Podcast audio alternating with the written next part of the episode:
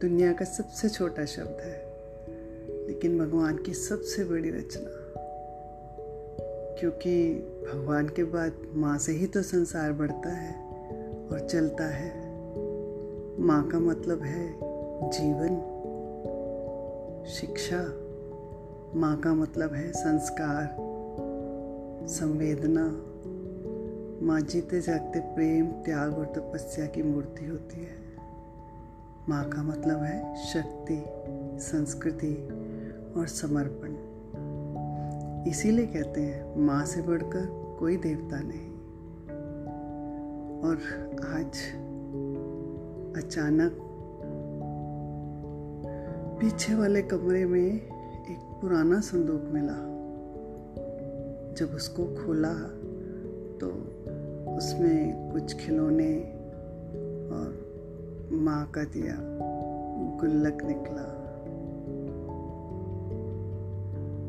कौतूहल से जब तोड़ा उसको तो चंद सिक्कों के साथ यादों का अनमोल खजाना मिला।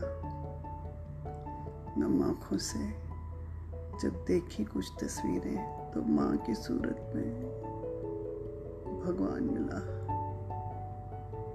याद आया। वो माँ का प्यार, वो काला टीका, वो माँ का लाड दुलार, वो तेरे आंचल की छाँव में सुकून से सोना मेरा। तेरे होठों से मीठी मीठी लोरियाँ सुनना, वो तेरा मेरे पीछे भाग भाग के निवाला खिलाना, तेरा रातों को जाग जाग के मुझे थपथपाना। वो तेरी उंगली पकड़ के चलना, मेरे रूठ जाने पर तेरा मुझे प्यार से मनाना। मेरे गिरने पर दौड़ दौड़ के आना और मेरे आँसू से पहले तेरी आँखों का छलकना वो तेरा मेरे सिर पे प्यार से हाथ रखना। अनगिनत दुआएँ देकर सारी दुनिया की बलाएँ ले लेना।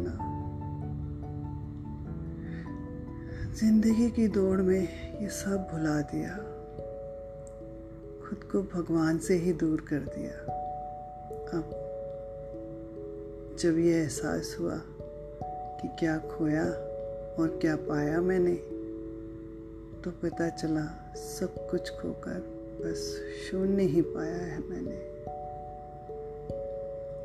माँ की अहमियत सिर्फ़ वही जाने जिनकी माँ नहीं होती। ज़िंदगी तो होती है मगर उसमें जान नहीं होती। जान नहीं होती। माँ। मेरी